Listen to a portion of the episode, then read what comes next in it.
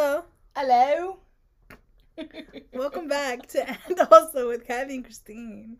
What if I just did this whole thing in the British accent? Please. Ooh, no, please. I don't want to alienate our UK listeners. What up? No, I'll try. No. No, maybe. I might. If you hear it, then that means I'm trying it. So, we are on chapter 3 of Life and Death, which is Twilight Reimagined, where the human is Beau, he's a boy, and Edith is the vampire, and she's Edward. I keep saying that because I don't know if people are, I feel like people know Twilight, but I don't know if everyone knows about Life and Death, because actually I've heard of, I think I told someone who didn't know, and she loves Twilight, so I was just like, yeah. Who loves Twilight? That's real spicy talk for someone. Hey. For someone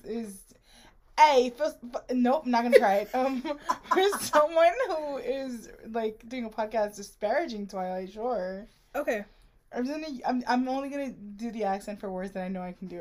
Okay, so cool. I don't sound like an idiot. More of an idiot. Okay. All right, that sounds like a good plan.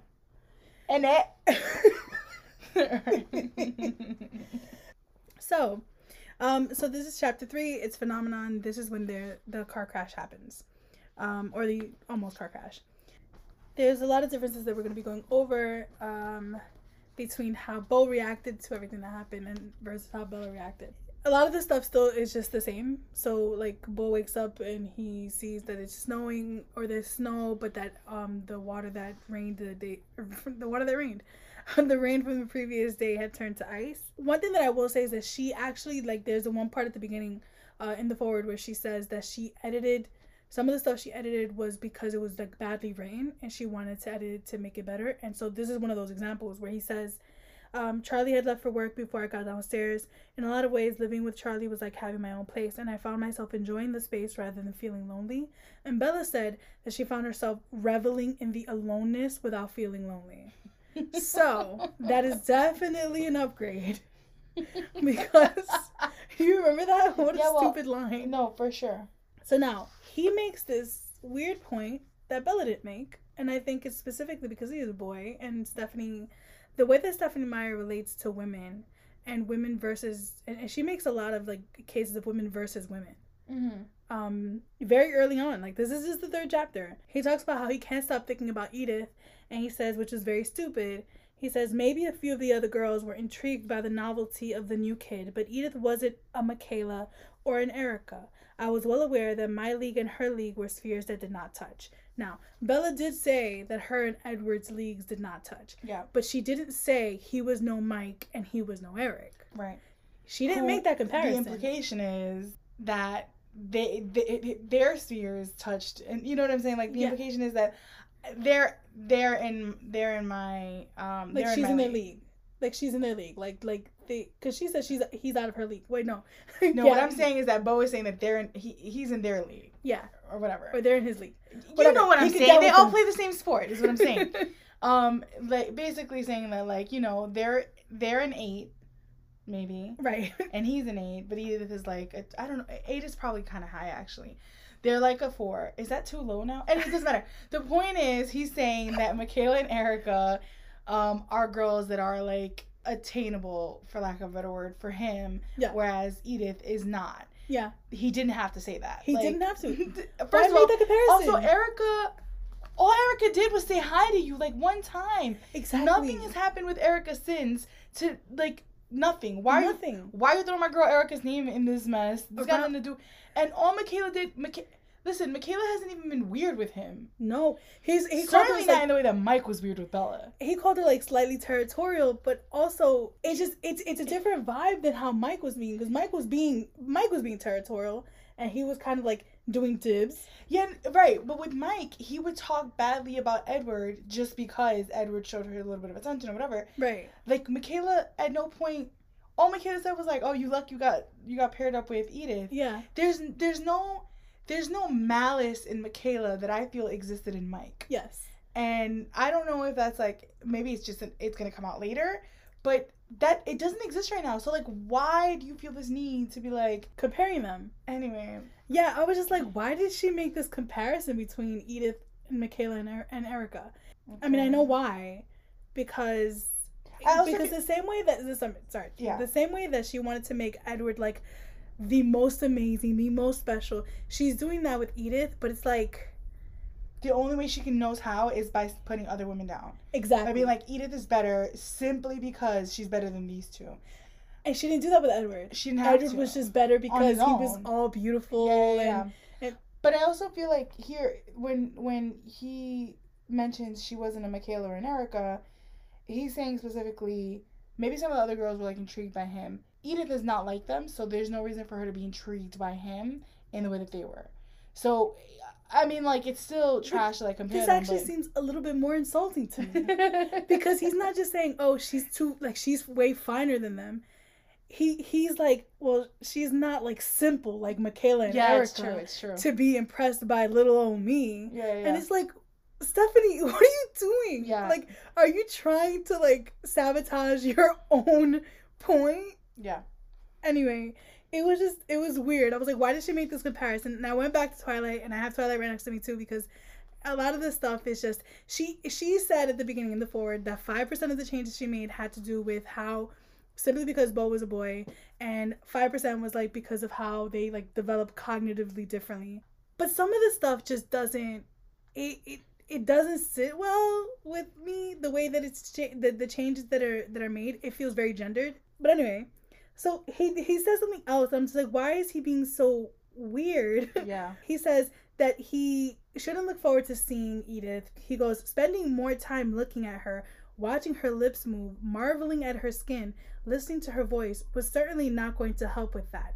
That in question is with unrealistic expectations for the rest of his life, for other women and girls for the rest of his life. And, like, you're gonna sit there and tell me that this girl is so beautiful and so perfect that you can't look at another pretty or beautiful girl and be like, wow, she's also pretty and beautiful? Like, I don't understand. Again, it's this thing of, like, how will his attraction to Edith affect other girls, or, like, his attraction to other girls? Bella didn't have that. Bella was just like, Bella only had eyes for Edward. And That's true. Yeah. Like, that, and there, this kind of, like, obsession that he has with, like, wondering what about Edith is kind of mirrored in what Bella was doing. But this whole thing of, like, this continuous comparison of, like, and how am I going to feel about other women for the rest of my life? I keep looking at her, and it's like, why does that matter? Right. Like, first of all, it's just a weird thing to think, like, when you think about, like, your life, why are you concerned with how you're going to be ruined, how your palate is going to be ruined or your taste in women is going to be ruined by this one girl? It's very bizarre. Like, he's letting himself off the hook here a little bit. Like, you're the one objectifying this girl, and you're the one basically holding her to a standard that no other girl, according to you, is going to meet. You're doing those things. She is not. She's simply existing. Yeah. And, like, and to be fair, he is saying, like, spending time with her and looking at her and like, he is putting himself in it. He's not taking himself entirely out of it. But you have a choice. Like, you can decide not to hold her on a pedestal and in a way that, like, you know, leads you to look at other girls as if they're less than. You can make that decision. You can do that. I believe in you, Beau. Do that. Like, you can do it. You can simultaneously think she's the bee's knees and also not dunk on other girls that are not her. Like, you can chew gum and walk at the same time. Like, we saw Moonlight, and we can agree that Mahershala Ali and also Tremonté Rhodes. Yes, okay? We can. We have that capability. Yes. Okay? Yes, Come on. And we do. Did we see something about Moonlight earlier today? I mentioned Tremonté Rhodes. Yes, okay. Yeah. As you should. Okay, so he's talking about, like, leaving the house and, like, getting to school. Charlie does the same thing for him that he did for Bella. He put the snow chains on his car. Beau's reaction is so different to Bella's reaction. Can I read it? Go ahead. I frowned, surprised that my throat suddenly felt tight. That wasn't the way it was supposed to work. I probably should have been the one to think about putting chains on his tires. If I could figure out how to do that. Or at least, I should have helped him with the chore. It wasn't his job. Except that actually it kind of was. He was the parent. He was taking care of me, his son. That was how it worked in books and on TV shows, but it made me feel upside down in a strange way. Baby, that's the trauma. Mm-hmm. Baby, that is the trauma. That is living your life with Renee. That is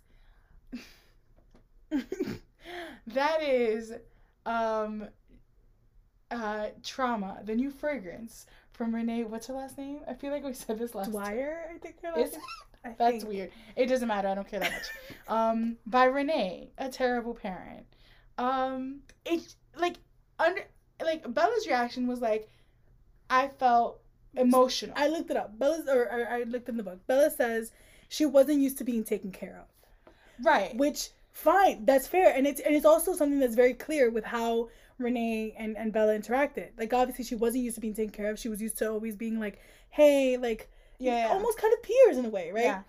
But... And we kind of made fun of Bella because we were like, girl, he doesn't want you to die. Like, it's not like... Right, but this is before it had been a while since we read Twilight. Yeah. So, like, we forgot about all the trauma that Renee put her through. Right. But in retrospect, of course, we're like, oh my gosh, like, of course she felt that way. Yeah. She wasn't used to being taken care of. But even that, like, feeling emotional, like, oh, I'm not used to this. This is kind of nice. Right. That is a normal reaction, right? Like, I feel like that... most people would have that kind of reaction. Mm-hmm. Feels standard. Yeah. This reaction of being almost upset. He's like, yeah, this was... He's like, how? Why didn't I think it? I should be putting it on his tires. Sir, you're 16.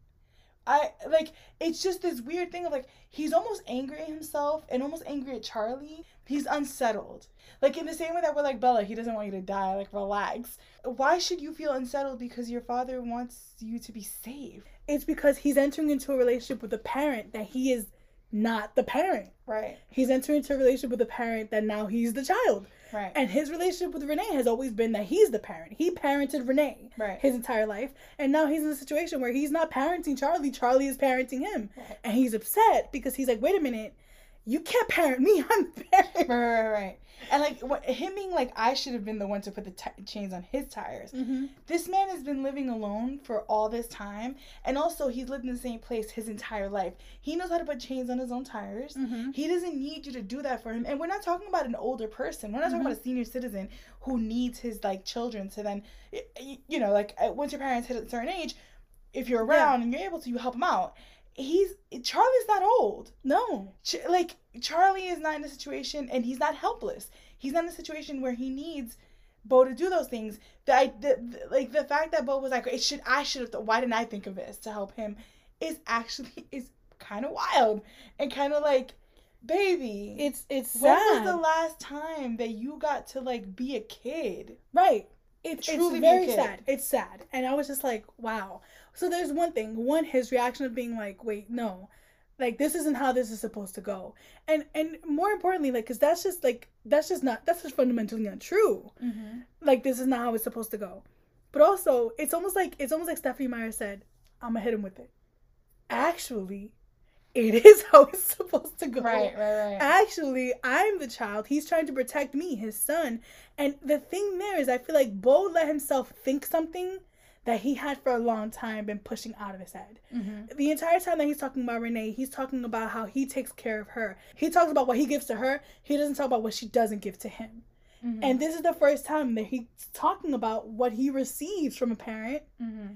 And it makes it so much more obvious what he's not receiving from Renee, or what he never has received from Renee. Yeah. And so, like, I'm glad that he had that moment of clarity where he's like, wait a minute, actually, no, you know what? No, this is right. Yeah. And of course, it's going to get swept under the rug, I think, because then this whole, like, car thing happens. But I'm glad that he had that moment, and I'm glad that she put it in, because I feel like maybe she, took a look at Twilight and said, wait a minute, Renee is actually super negligent in her care, quotation care, of Bella, and it can't stand in this retelling.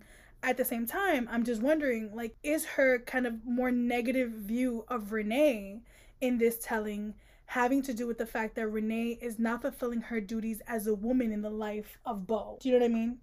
I don't think so, because I think that she's pretty unkind to her in Twilight too. No, I don't think she is. I think we read it. We were unkind to her. Okay. We can't put on Twilight. Well, we were unkind to Renee. With Renee, it was very flippant. It was Renee just being Renee. It was very free-spirited, all this harebrained, blah, blah. But there was never this clear, like, derelict in her duties. Right. As it is here. Yeah. And I wonder, is she derelict in her duties because Stephenie realized that Renee was derelict in her duties to Bella? Or is she derelict in her duties because her duties to a man in her life, even if that man is her son, are a little more serious than her duties to the woman in her life, which would have been her daughter? I think it's the first. I think she realized how badly Renee had failed Bella, because there's nothing in this telling that varies from the way she treated Bella. It's the same exact treatment. It's just the perception is different. Right. Okay. It's the same treatment. And I feel like if it had been a commentary on Renee being, like, her treatment of Beau being a lot more, like, egregious than her treatment of Bella, then the treatment would have been different. And it wasn't. I agree with you. Okay. At the end of the day, Renee trash. Renee trash. Okay, so now moving on from that whole thing. He goes to school. Obviously, this is when he realized the chains were on the car. He sees Edith across, like, 4 cars over, and he sees that this car is coming towards him, and everything happens exactly the same, except when Edith knocked him over and like, you know, saved his life, right? And there's that one part where the car was going to come back again and hit him again. The same thing that happened with Bella. In Twilight, he doesn't say anything. She says that she hears a low oath, and then the car stops. In this telling, he hears her say, "Come on," and then the car stops. Now, is it because it is unladylike to swear? Yes. Stephenie, what are you doing? It's also unladylike to, like, jump in front of a car. Right. If he dies, he dies. He dies, he dies. He should be faster. No, we only half mean that. The thing is, Edward swore, but Edith was like, "Oh, come on." And there's no reason for the change.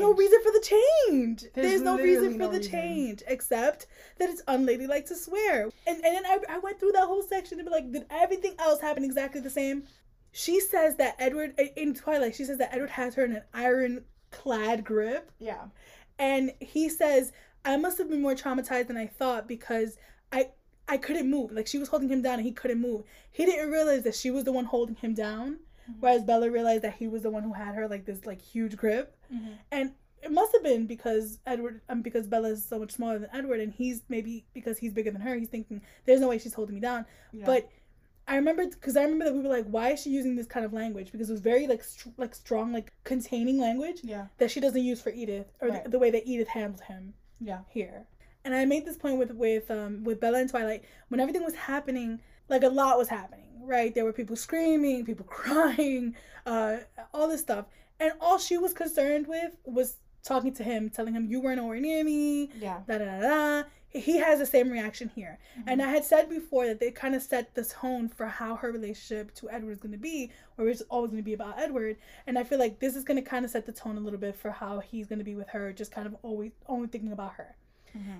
But I still feel like there's kind of, like, something missing here, or maybe not something missing here, but it feels like there's like an added piece that makes him seem to me, and this might be my own perception, makes him seem to me less obsessed than Bella was. Yeah. Do you get the same sense? Yeah, me too. Yeah, I don't know what it is exactly. It's almost like he could walk away from this and be fine. And be fine. And I know that Stephenie, in the foreword, she also said that her, because of Beau, the way that Beau thinks, that it's less flowery and less descriptive, I guess. And maybe that's it. Maybe she seemed more obsessed with Edward because she talked about it more. Yeah. And with Beau, it was just like, okay, he thought about it. He didn't spend too much time on it. But maybe that'll change by the end of it. But it kind of, maybe that's it. Yeah. But it does feel like he's less obsessed with Edith than Bella was with Edward. Yeah. Because I think that, but also he kind of differentiates. It's almost like he separates Edith from her beauty. He's not obsessed with Edith yet. He's obsessed with her perfection. Right. So here it's, so, okay. Yep. He says, "She stared at me and something strange happened. It was like the gold of her eyes turned up, like her eyes were drugging me, hypnotizing me. It was devastating in a weird, exciting way." So, compelling. That's what I thought. Compelling, the same thing, right? Yes, because remember, okay, so in Twilight, Bella says, "He unleashed the full force of his eyes on me."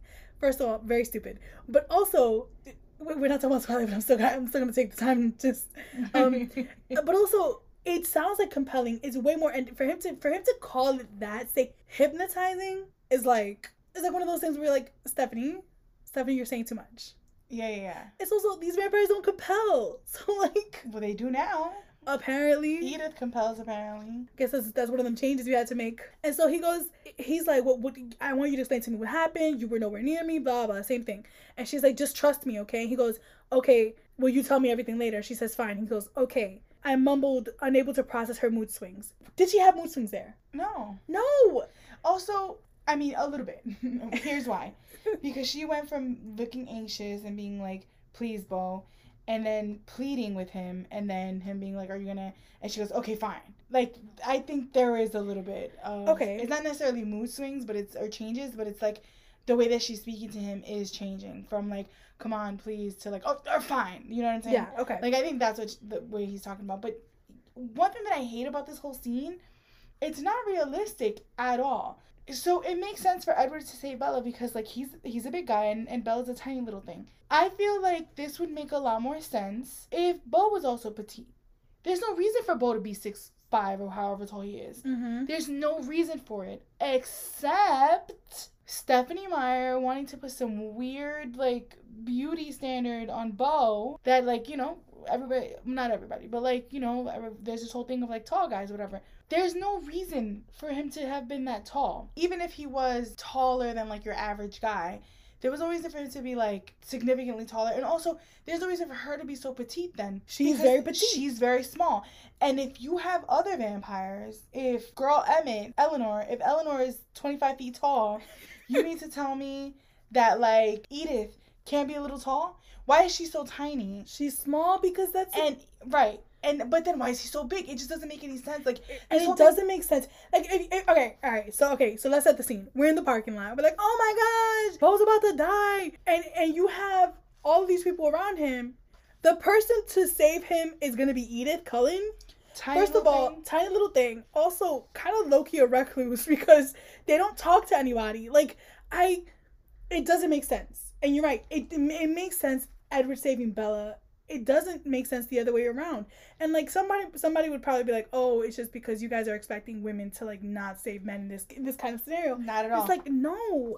Not at all. The reason why is just that, like, Edward's sheer mass makes sense in coming in and saving this girl. Edith is a tiny little creature. And it makes no sense at all for her, as small as she is, to come dashing out and saving him, who is like 23 feet tall. It just doesn't make sense. And it doesn't make sense because if she wasn't a vampire, right, it would have been two people dead. Like, right. Like, exactly that. So, like, it made sense. So, again, because Edward is so much bigger than her, people could be like, oh, yeah, no, as a dude who's broad-shouldered and, like, who's big and brolic, he came in and he saved her somehow, right? You say brolic? New York, son. But then she comes out, don't make fun of me, but then she comes out tiny, and how is anyone buying it? Like, the minute she came out and saved him, everyone should have been like, oh, they're vampires. Because how in the world is she that little? She's coming, it doesn't make sense, not because because had it been another girl who she was saving, whose life she was saving, and that girl was 6 feet tall, it still wouldn't make sense. Yeah. This is not about gender. This is not about who saved who. This is about the size. We're talking about strictly, we're stripping it down to the mechanics of it. How is somebody who's as small as Edith is going to save someone who's as big as Beau? It just doesn't add. Listen, the science does not support it. It doesn't support it. That's true. That is true. But she insisted on Edith being little because, you know, it just doesn't make sense. Edith shouldn't be petite. If you wanted Edith to come in and save the day, Edith shouldn't be petite. Because in no situation where she did not want to out herself as a vampire, would she... I mean, like, of course, if she had turned to Royal and be like, yo, save him, Royal would have been like, no. Or to, like, any of the other guys. You know what I'm saying? But if Eleanor had saved him, maybe.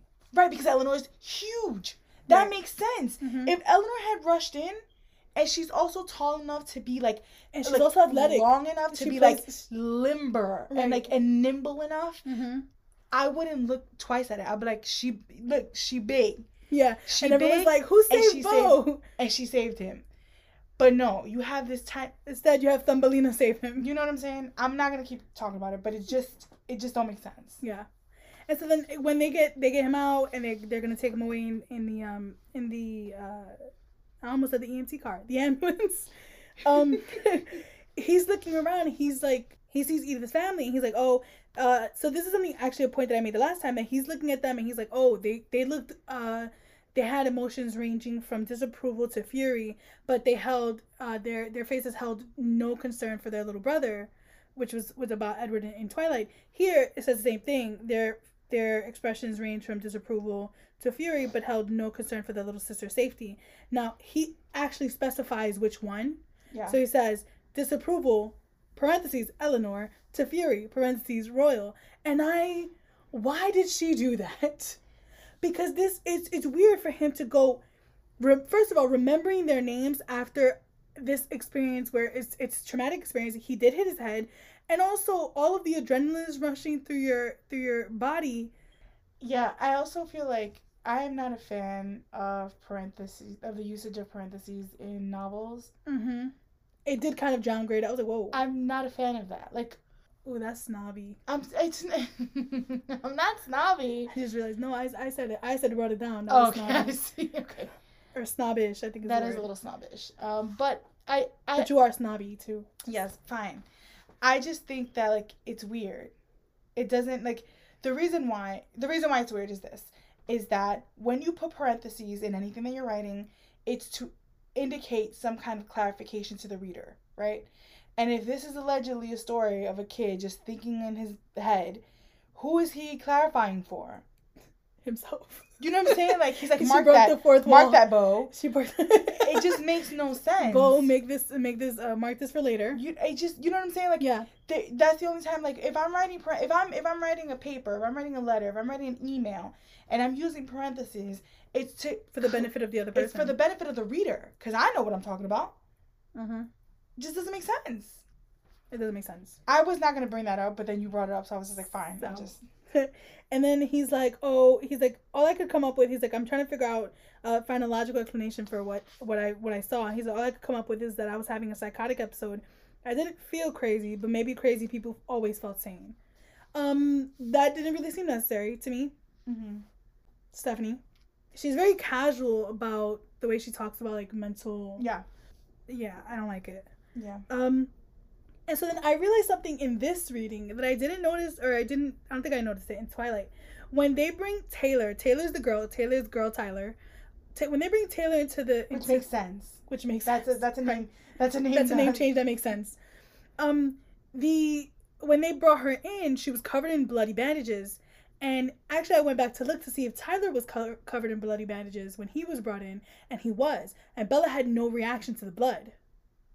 Fake. And Beau had no reactions to the blood here, and they're probably, I'm sure she's gonna have him still get queasy, which, yeah. I'm looking forward to either picking him up and taking him to the nurse's office. But I like, let's see how that's gonna pan out. But I also feel like that could be chalked up to the adrenaline and the trauma of what she just experienced. All right.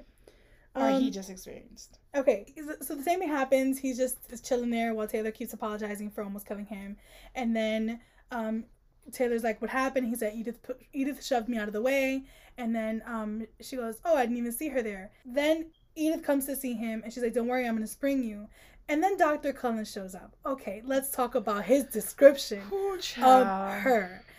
First of all, okay, so Bella describes Carlisle as looking like a movie star, an old-time movie star, blonde and beautiful, great.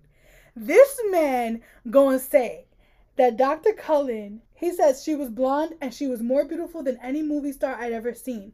Like someone sliced up Audrey Hepburn, Grace Kelly, and Marilyn Monroe, took the best parts and glued them together to form one goddess. Now here is where I am at right now. Slice up women and gluing them together? Huh? What in the Edward Gein? Listen. What? In the My Favorite Murder Listen. That is crazy talk. I'm sorry to throw the word out, but that is, okay,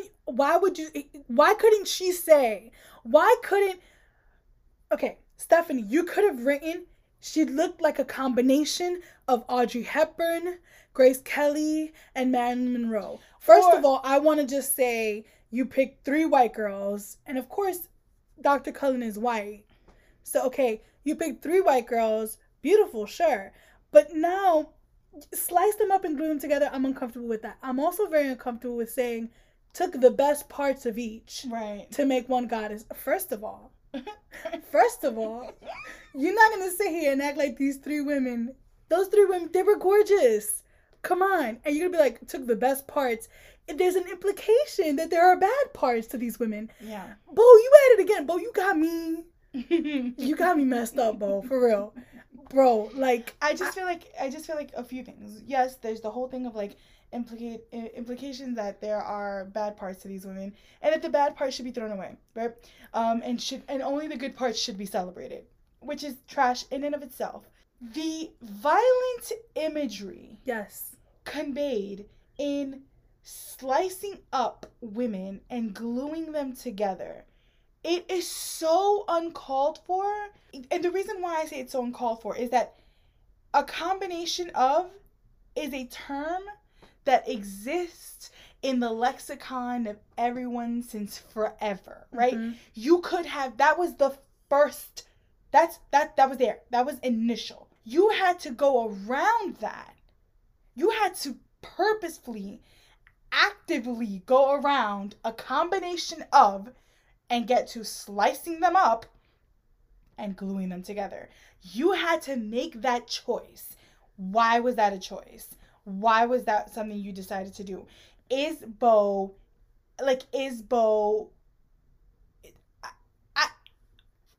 don't understand. I'm worried for Edith. I'm worried for Edith. And like that whole thing of, and this is what I'm saying. He keeps talking about her perfection.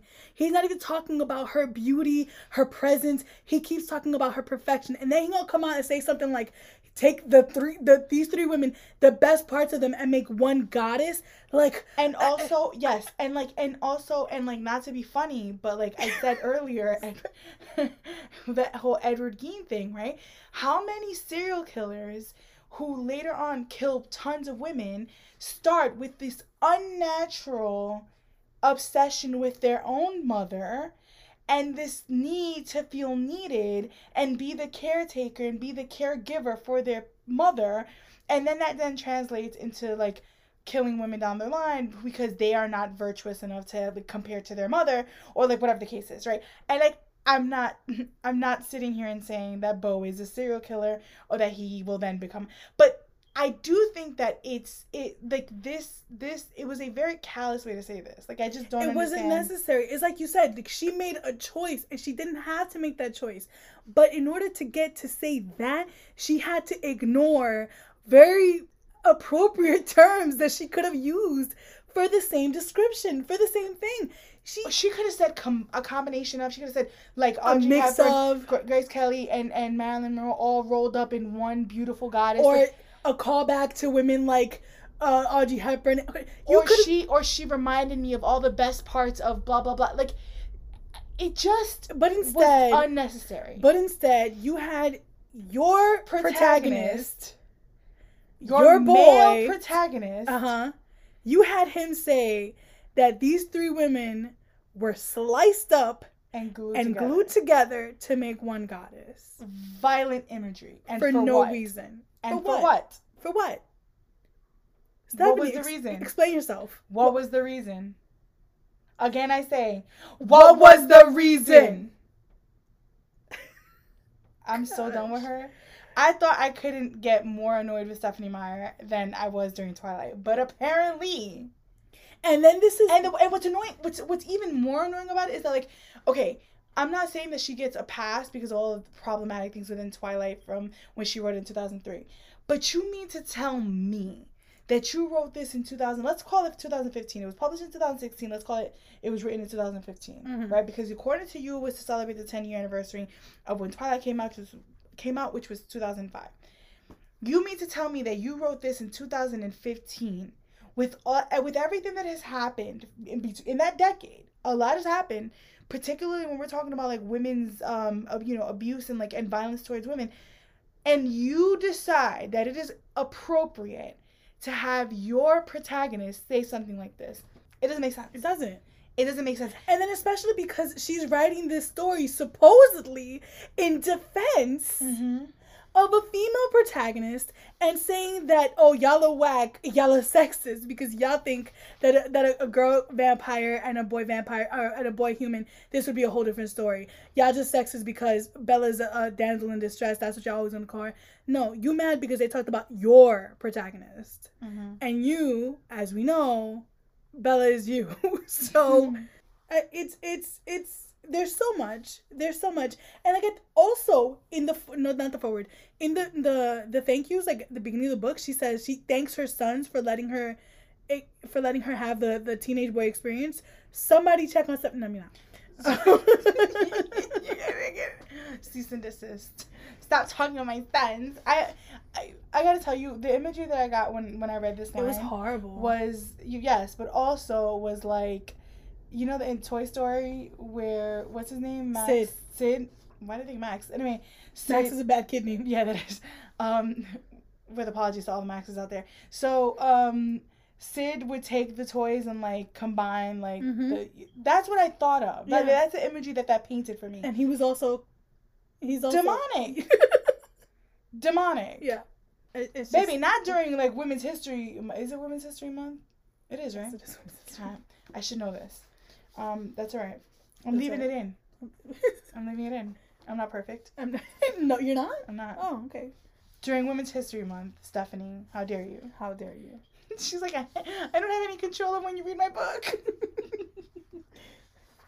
Okay. Do you have anything else on there? Yes. I'll be quick about this. I will try. She says that Dr. Cullen, what's Dr. Cullen's name, by the way? Do we know? Doesn't matter. I don't think so. Dr. Cullen, okay. Dr. Cullen, I'm gonna call Carla for now. So Carla, it says that Carla's cool fingers probed lightly along my skull. She noticed when I winced. And it just dawned on me that a physician is not the right profession, or it's a weird profession for someone with like perpetually cold hands. Why did no one pick up on that? And then that immediately made me think of like every time she, in between patients, her rubbing her hands together to like gather some warmth. That's probably what happens. But also the thing is, I don't rubbing her hands, and they're like, she's so responsible. Every time she comes in, she's always sanitizing her hands. Right. She's rubbing her hands. I think the thing is though, I think that it is kind of, I guess it is kind of a weird profession, but not exactly, because I think that people, or at least me, I associate with hospitals kind of a colder temperature. Yeah. And, like, also she's very pale, so they probably think she's anemic. Yeah. So. We don't need to linger here. I just wanted to, like. Okay. So this is something that I noticed, that some of the adjectives that she uses changed between Twilight to Life and Death. God, I keep saying Life and Death. Because... In Twilight, it says Bella keeps scowling at Edward when he's like watching her get examined. He doesn't scowl at Edith at all. Yeah, at all, because you know you're not supposed to do that, right? But and even the way that Edward responds to Bella in Twilight, he speaks to her kind of smugly. Mm-hmm. She never uses the word smugly to describe anything that Edith does. Yeah. And by this point in Twilight, she's used the word smugly several times. Mm-hmm. And it's not just because she needed a better thesaurus. She doesn't use that kind of language. Mm-hmm. And I feel like it's interesting because I think that it makes Edith more likable. Yeah. For me, it makes Edith more likable, but also I think makes her more... Docile. That's what I was looking for. Mm-hmm. I was going to say pliable, but docile. It makes her more docile. Mm-hmm. And you ain't slick. You're not slick. We catch you, Stephanie. Okay, so then he says, I want to speak to you. Right, the way the whole conversation. This is why I have Twilight next to me, because this whole conversation that they have is very different. Nice. For benefit of radio, the cover of Kathy's Twilight book just ripped off, or finally came off. Do you want me to read from Life and After and you read from Twilight? Yes. Okay. Yeah. Okay. So here I'm gonna go here. First of all, the same thing happens where she in Twilight, Bella feels like the doctor knows what's going on. She goes, oh, the doctor's in on it. Except she says, my intuition flickered. The doctor was in on it. It made me sure the doctor was in on it. The language is different, right? Mm-hmm. Because in my intuition flickered sounds a little bit hippy-dippy. I actually think that that's probably just, she's gotten better at writing over the years. Okay. Personally, I don't think it's like specifically a dig at Bella. Understood. And I'll accept that. You're like, you don't have a choice. I edit, so which is good for you guys because I get weird. So Bella tries to speak to him, and in Twilight he goes, nah, I'm good. And then she says, I'd like to speak with you alone if you don't mind. I pressed. And Beau says, I need to speak with you alone. I pressed. The way they're speaking to each other is different. It is different, yeah. Okay. In Twilight, she says that he goes fine. He stalks off, and she has to run to catch up with him. In Life and After, she says... Life and Death. I'm sorry. Oh, Kathy. In Life and Death, he says that she stalks off, and he says, long as my legs are, I nearly had to run to keep up. Which just doesn't track. It doesn't track. He's 6'3". It doesn't track. He's 6'3". It doesn't make sense. Unless she was not trying to hide the fact that she's a vampire. Which at this point, I feel like in Twilight, it's a secret that they're vampires. And in Life and Death, it almost feels like an open secret. Right. It's almost like, all right, don't look at them. Don't look at them. They're doing their vampire thing. Don't look at them. They bring money to the town. They bring cryptocurrency. We don't say anything about it. What was it that they brought in? Oh, they brought internet to the town. So they let them have their sex cult because they brought internet. I wonder. Okay. Yep. Okay. Go ahead. Okay. No, that needs to be contextualized. So when we were reading Twilight, we said that the town allowed them to have their sex cult, which is what a group of adults, they were all adults or adult adjacent, living together, it seemed like, that they allowed them to do it because they brought internet to the town. Yeah. So now, I guess it's cryptocurrency. Okay. As they're talking, she's like, what do you want? And he goes, well, you owe me an explanation. But first of all, he says her unfriendliness intimated. Her unfriendliness intimated that I was not welcome into this conversation. Her friendliness intimated. Let me read it. Her unfriendliness intimidated me. Thank you. Shall I continue? Yeah. My words came out with less certainty than I'd planned. You owe me an explanation, I reminded her. Okay, so in Twilight, she says, my words came out with less severity than I'd intended. And it's like, he made her second guess herself in Twilight. And here in Life and Death, he feels kind of like he's second guessing himself, but not because of her, but because of himself. Right. There's no gaslighting.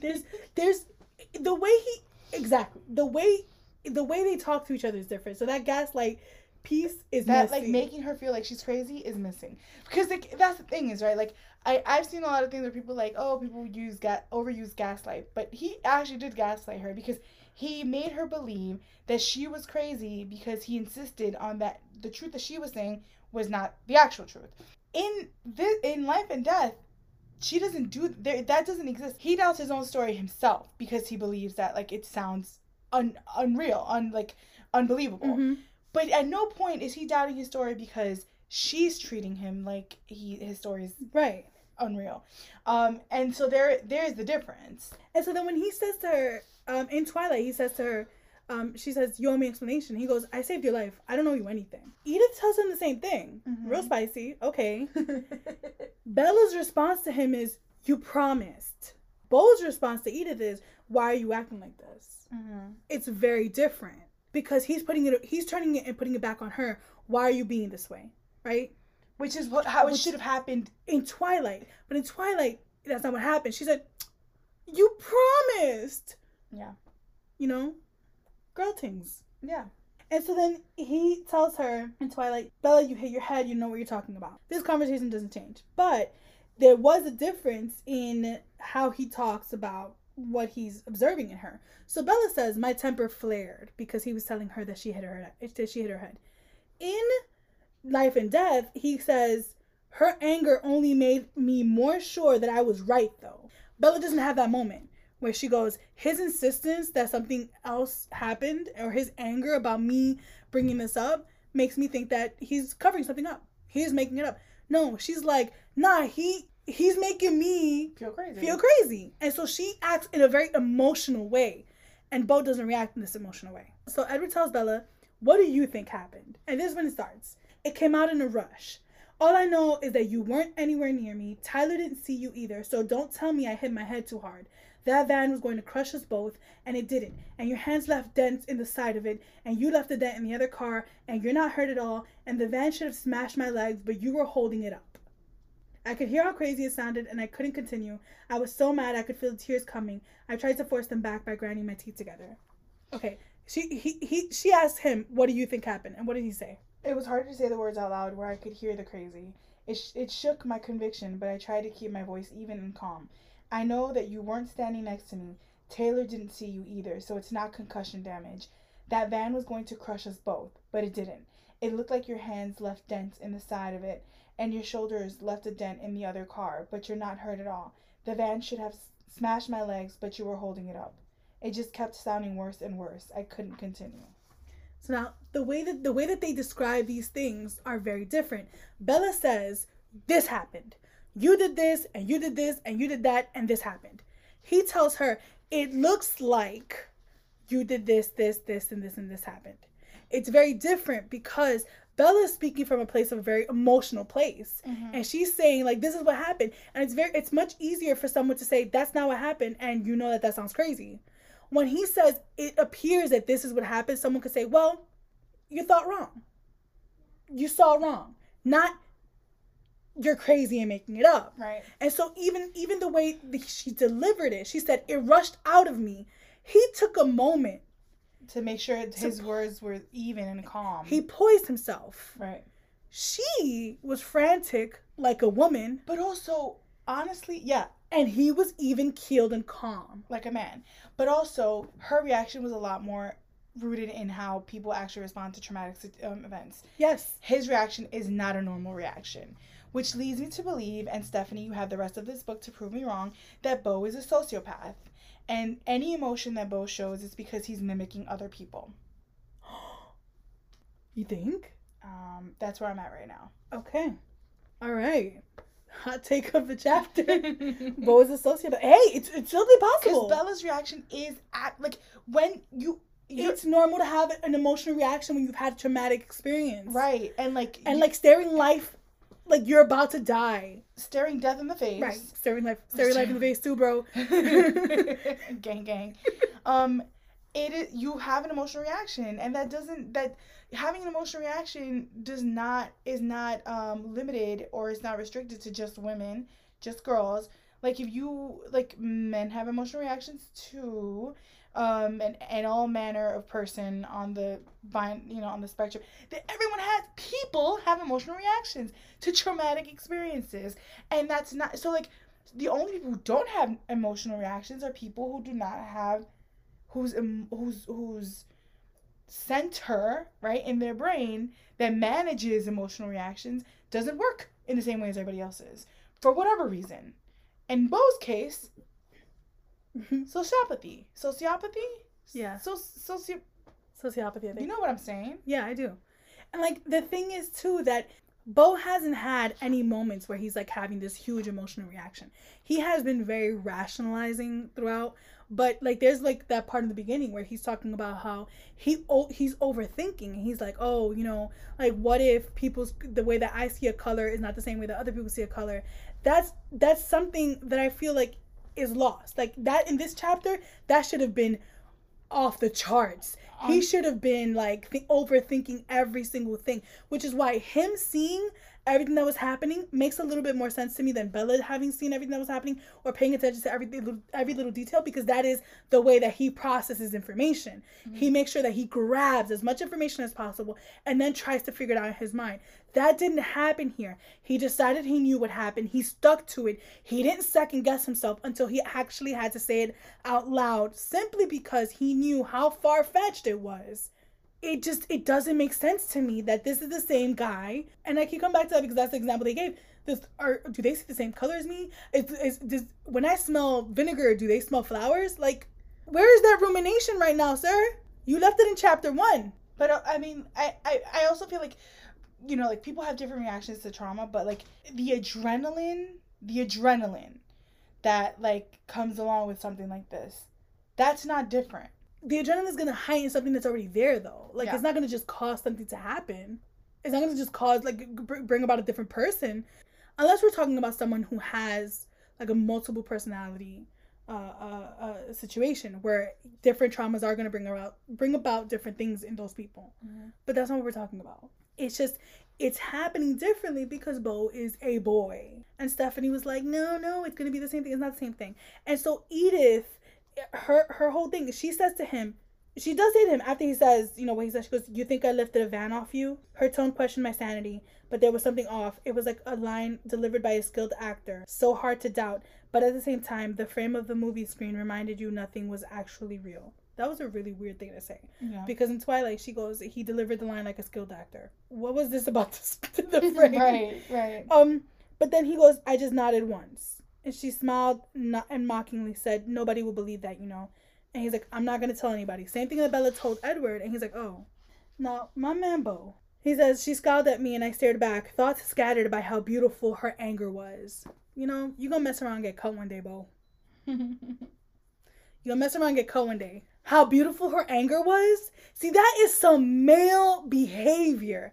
Because I cannot say how many times did we say when Edward said to her something, he scowled at her, he changed his mood, he yelled at her, he did this, that. We never said, first of all, there were times where she was taken aback by it, and she was like, "Oh, hold on a second." She was never drawn in by his anger. Mm-hmm. She was disturbed by his anger. She was drawn in by his face. Right. She was drawn in by his voice. She was drawn in by his scent. She was never drawn in by his anger. So for you to sit there and be like, her anger made her more beautiful, I was distracted by how beautiful her anger was, that is some male behavior. That is bull. That is bull. A woman has never seen a man become angry and say, "Oh, this is beautiful." Okay? No, that isn't a normal reaction. That isn't a normal reaction. And it's so upsetting to me that he's like, her anger, thoughts scattered about how beautiful her anger was. How beautiful her anger was? She should kill him. Mm-hmm. She should have killed him right there in the hospital and taken everybody out, whoever she needed to take out. Like, become Ripper Edith, bro. Like, Ripper Edith. How beautiful her anger was? This, he might be a sociopath. You might be right. Anyway, so that's their conversation. And she's like, "Well, I hope you like this appointment." And then she leaves. Okay. No, he says to her, "If you were going to be like this about it, why did you even bother?" In Twilight, Bella says, "So why did you even bother?" He put it on her, and I don't feel that she gaslit him at all. And when she leaves, he doesn't, there's no sense that he's just like, "Oh, I feel like I was lied to," or I feel like he does tell her, "I want to know why I'm lying. I don't like to lie, and I want to know why I'm lying. There better be a good reason for it." And she's kind of like, "Well, I hope you like this appointment because you're not about to get nothing from me." Boom. Okay. But she leaves, and he's just kind of like, "Wow, what a woman!" Like, I don't, You know what I mean? Like, he's not standing there like, "Am I bugging? Is it concussion?" He's like, "No, he's made it very clear it's not concussion, and I know exactly what happened. It's just no." And I'm not saying I want Beau to be gaslit, but I am saying that Beau wasn't gaslit because he was a boy. And like, Stephenie, you got a husband and like 3 sons. You don't know how to gaslight a man? You don't know how to gaslight a man? Actually, that's a good point. Hey, listeners, send us messages on how to gaslight a man. Anyway, he goes home and Charlie's like, "Well, you should call Renee." And he's like, "You told Mom?" Same reaction. He's like, she was in hysterics, of course. And then he's like, "Well, he was obsessed with Edith and the idea of Edith and all this stuff." And he's like, "Well, I'm gonna take some Tylenol and go to bed." And then that was the first night he dreamed of Edith Cullen. And I'm annoyed. And I'm still wondering how they're going to do this Port Angeles thing. They're probably not. I don't know, because a big part of it is, like, going dress shopping and all this other stuff. And then not just that, but what happens in Port Angeles to Bella is a very gender thing that happens. And, like, anyway, whatever. Let's not get ahead of ourselves. Yeah. It's Chapter 8. Port Angeles is Chapter 8. We'll see what happens. Anyway, bye. Laters.